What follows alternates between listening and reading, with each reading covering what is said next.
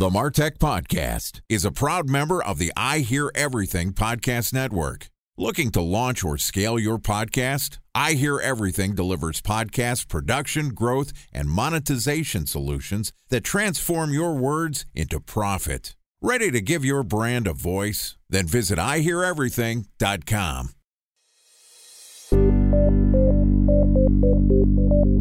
From advertising to software as a service to data. Across all of our programs and clients, we've seen a 55 to 65% open rate. Getting brands authentically integrated into content performs better than TV advertising. Typical lifespan of an article is about 24 to 36 hours. If we're reaching out to the right person with the right message and a clear call to action, then it's just a matter of timing. Welcome to the Martech Podcast, a Ben J. Shap LLC production. In this podcast, you'll hear the stories of world class marketers that use technology to drive business results and achieve career success. We'll unearth the real world experiences of some of the brightest minds in the marketing and technology space so you can learn the tools, tips, and tricks they've learned along the way. Now, here's the host of the Martech Podcast, Benjamin Shapiro. Welcome back to the Martech Podcast. This podcast is sponsored by Knit. Knit enables businesses of all sizes to find new audiences through audio ads on premium podcast content like CNN, Bleacher Report, and TMZ. They're a dynamic ad insertion platform that allows you to reach your audience by choosing which shows, geographies, and keywords you want to target with podcast ads. And since Knit is a self service platform, there are no minimum order sizes. I'm a Knit customer, and I can vouch that it's an incredibly easy and it's a cost efficient way to market a product or service. If you're interested in learning about the Knit platform, I will personally walk you through the setup of your first campaign. So to book a podcast advertising strategy session with me, click the link on our show notes or go to benjshap.com slash knit. That's K-N-I-T. So click the link in our show notes or head over to benjshap.com slash knit to leverage the power of podcasts and start building your audience today. Bringing podcast advertising to the people, that's knit. Today, we're going to discuss how digital marketing practices are being integrated into brick and mortar retail.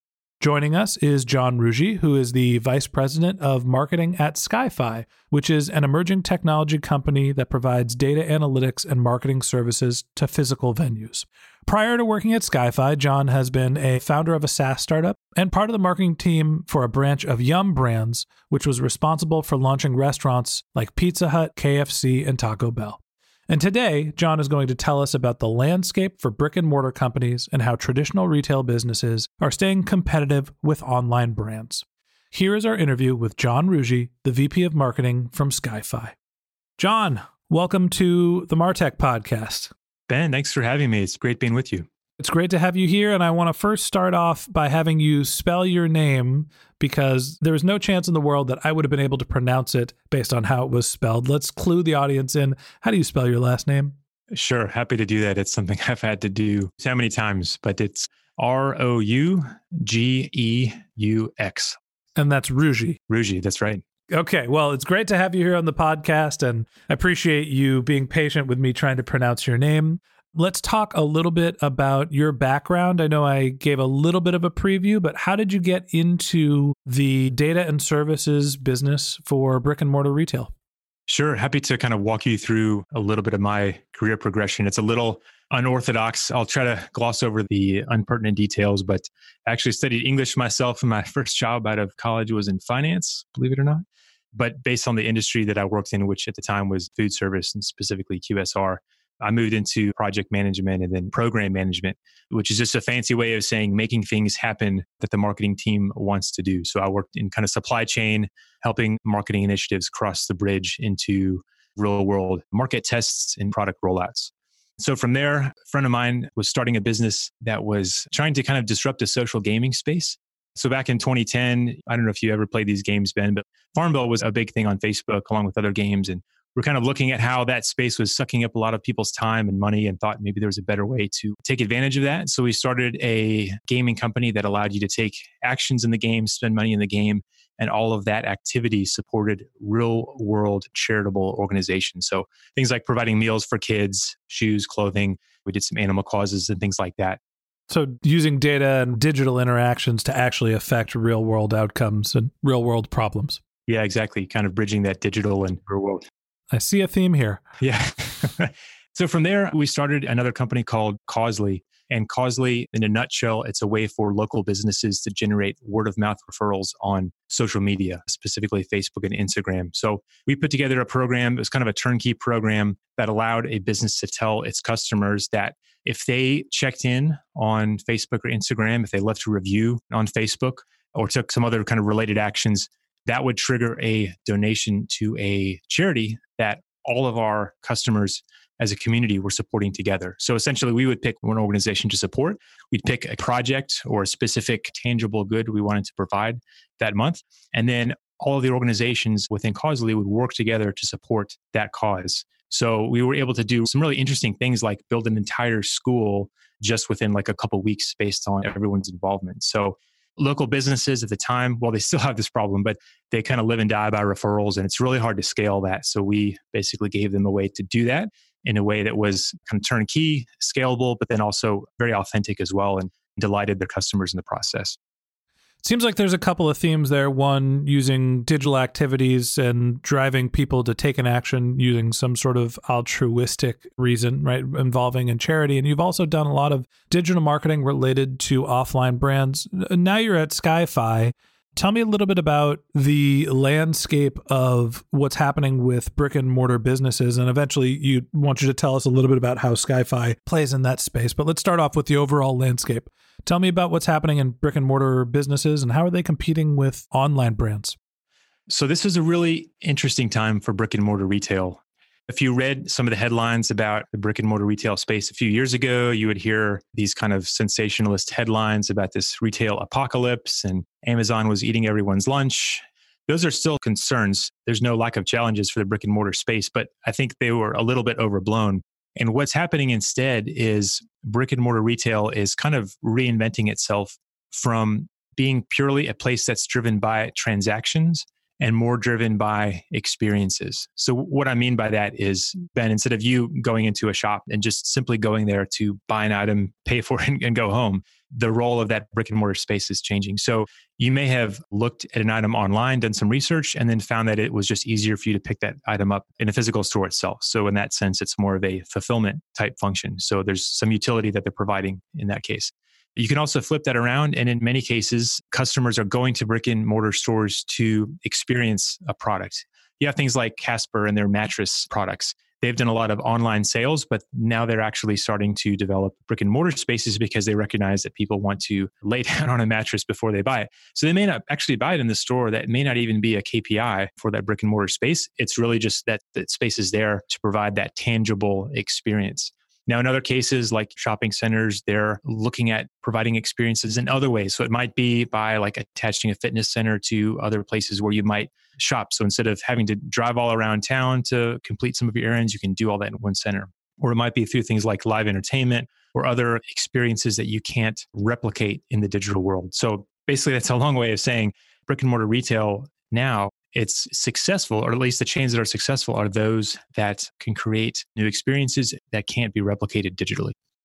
There's a couple of interesting things that you mentioned and a couple of brands that pop out in my mind. You mentioned Casper. Really, it sounds like what you're saying is that the retail experience is obviously not the only way that you can go buy a good, and it's challenging to get from point A to point B and pick up a product often. So there has to be another component or another reason for someone to leave their house to buy a product, whether it's experiential, whether it's the enjoyment of the process there's a couple of companies that stick out to me. I know that Bonobos has the guide shop where you can try on all their clothes and figure out exactly what sizes, but you can't buy them in the store. They don't have to hold any inventory anymore.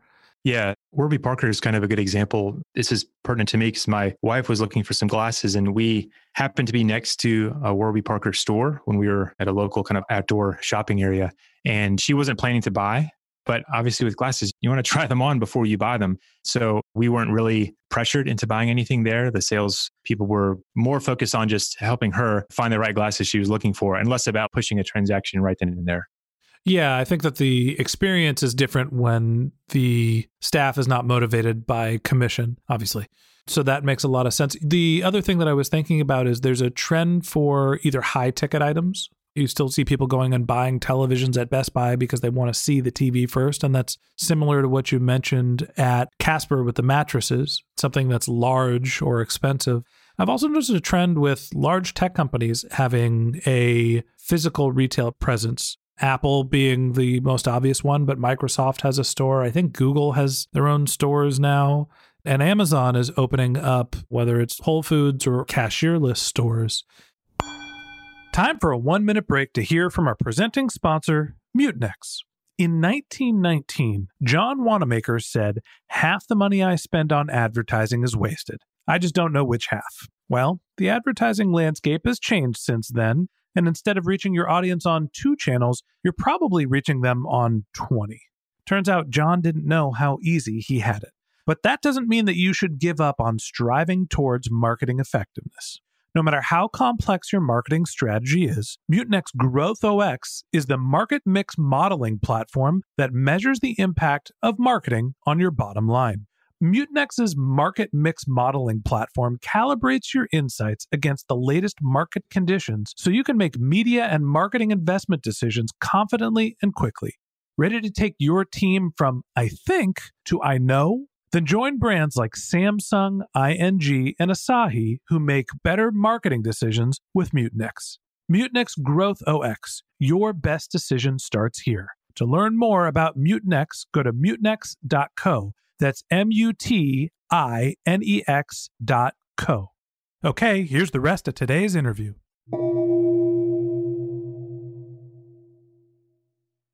A special thanks to our presenting sponsor, Mutinex. Ready to take your team from I think to I know?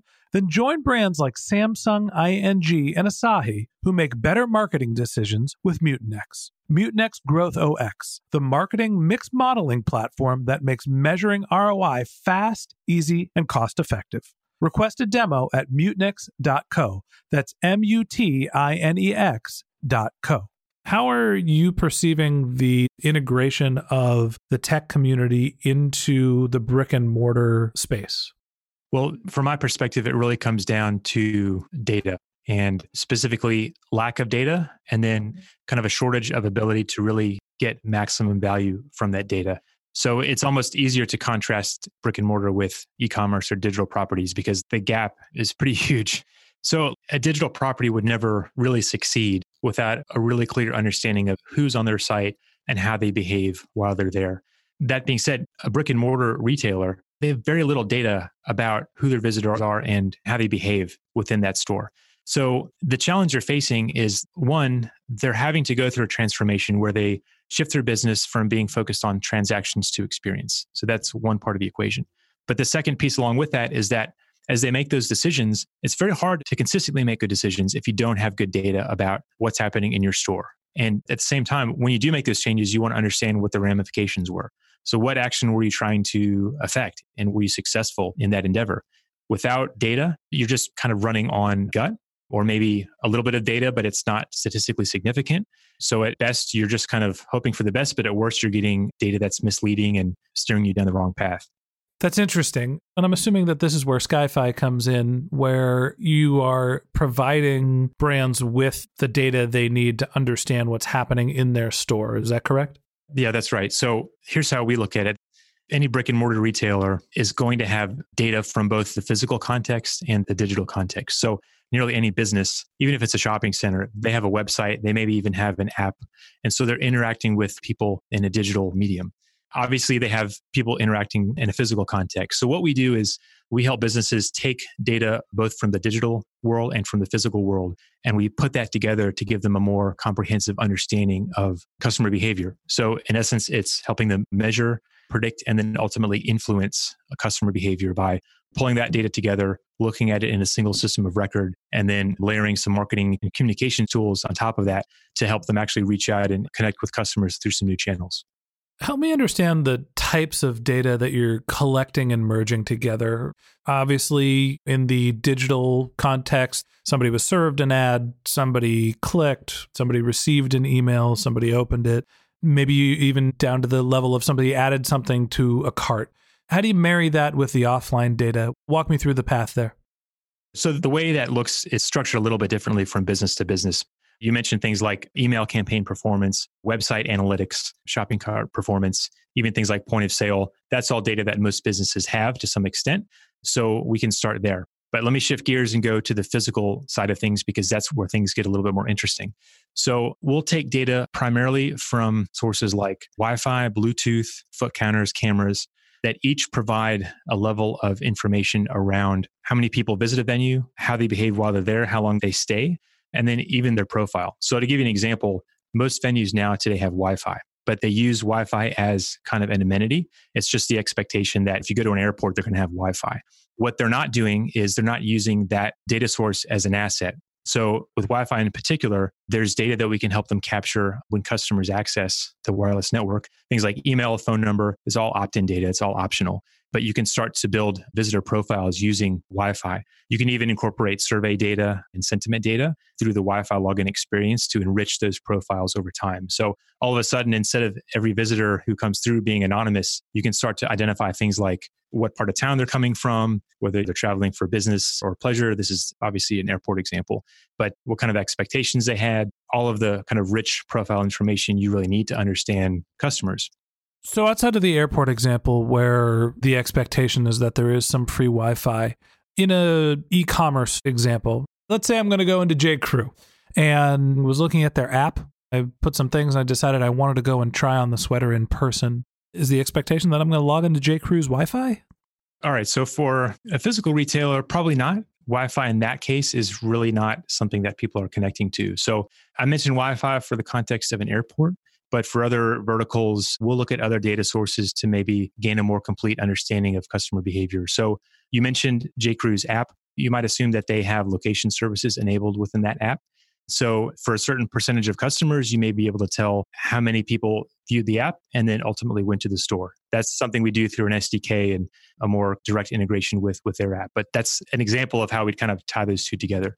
We can also pull in data from things like advertising networks, retargeting networks, and I guess other third party data sources to start linking these disparate sources together. So again, it, it, varies a little bit from company to company based on their technology stack. Right. But essentially, the more data sources we can pull in together, every data source you add in, it clarifies that picture by degrees every time. So typically, when someone works with us, they'll start off with maybe a couple sets of data, and that gives them kind of a baseline but then we'll add more data over time. And then over time, we'll add more data as well through those existing data sources. So that picture becomes clearer and clearer kind of month after month, year after year.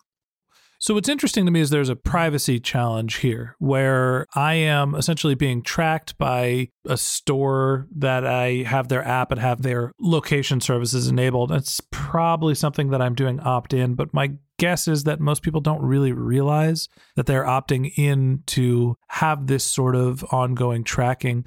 Is there something that you consider to be controversial in terms of how the end consumer is opting into the experience and how is this actually affecting them?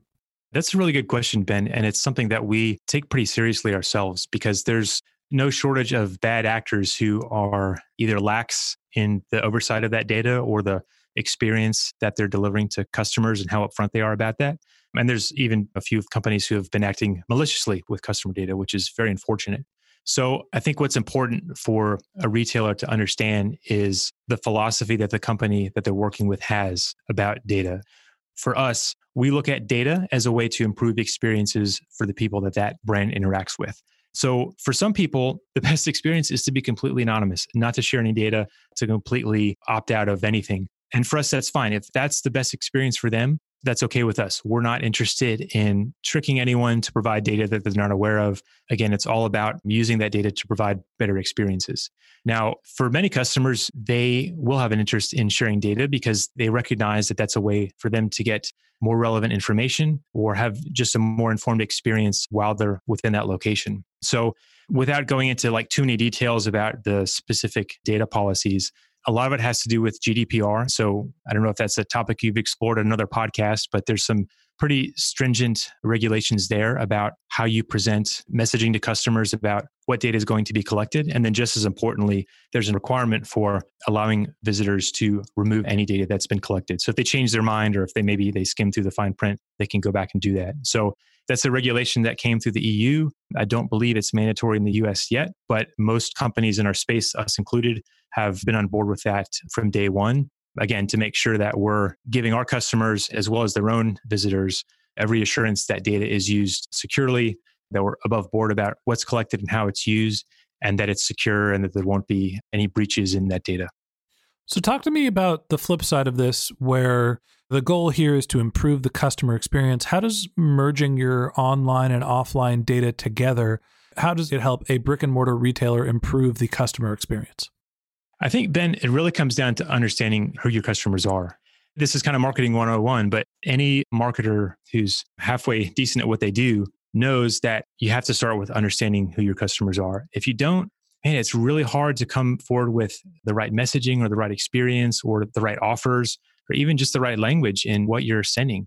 Whether that's something that goes in an email, whether it's the way that you're describing your products or positioning promotions, the way that you've priced products, you really can't do that with understanding who your customers are.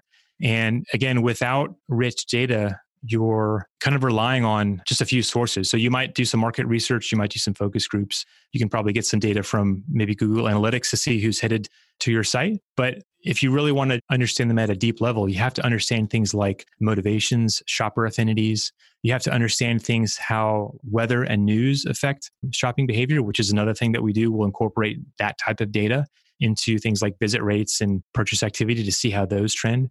And the retail space is so crowded, Ben. There's hundreds and hundreds or even thousands of retailers. And there's a few of them that can maybe come forward with a broad message, maybe the Walmarts and the Targets of the world. But even for them, the better you can understand who your customers are and what motivates them, the better you can connect with them. And that all comes down to getting the right data and putting it together so you can see the big picture. Interesting stuff, and I think this is a good place for us to stop for today. So that wraps up this episode of the Martech podcast. Thanks to John Rougeux from Skyfii for joining us. In part two of this interview, which we're going to publish tomorrow, John is going to tell us how digital marketing data is being integrated into offline businesses specifically for marketing. If you can't wait until our next episode and you'd like to learn more about John, you can click on the link in his bio to our show notes, or the link in our show notes to his bio, or you can go to his website, which is john.marketing. Great website. A special thanks to Knit for sponsoring this podcast. If you're interested in using podcast advertising to grow your reach or build a new audience, I'll personally walk you through the setup of your first test campaign. So click the link in our show notes or go to benjshap.com slash knit, that's K-N-I-T, to book your podcast strategy session with me to start leveraging the power of podcasts to grow your brand. If you're a subscriber to the Martech podcast, thank you for being a member of our community. You can always reach out on social media. My handle is Ben J. Shap, and you can find me on LinkedIn and on Twitter. If you haven't subscribed yet and you want a weekly stream of marketing and technology knowledge in your podcast feed, in addition to part two of our conversation with John Rougeux, we've got some great episodes lined up over the next few weeks. So hit the subscribe button in your podcast app, and we'll be back in your feed tomorrow morning. Okay, that's it for today, but until next time, my advice is to just focus on keeping your customers happy.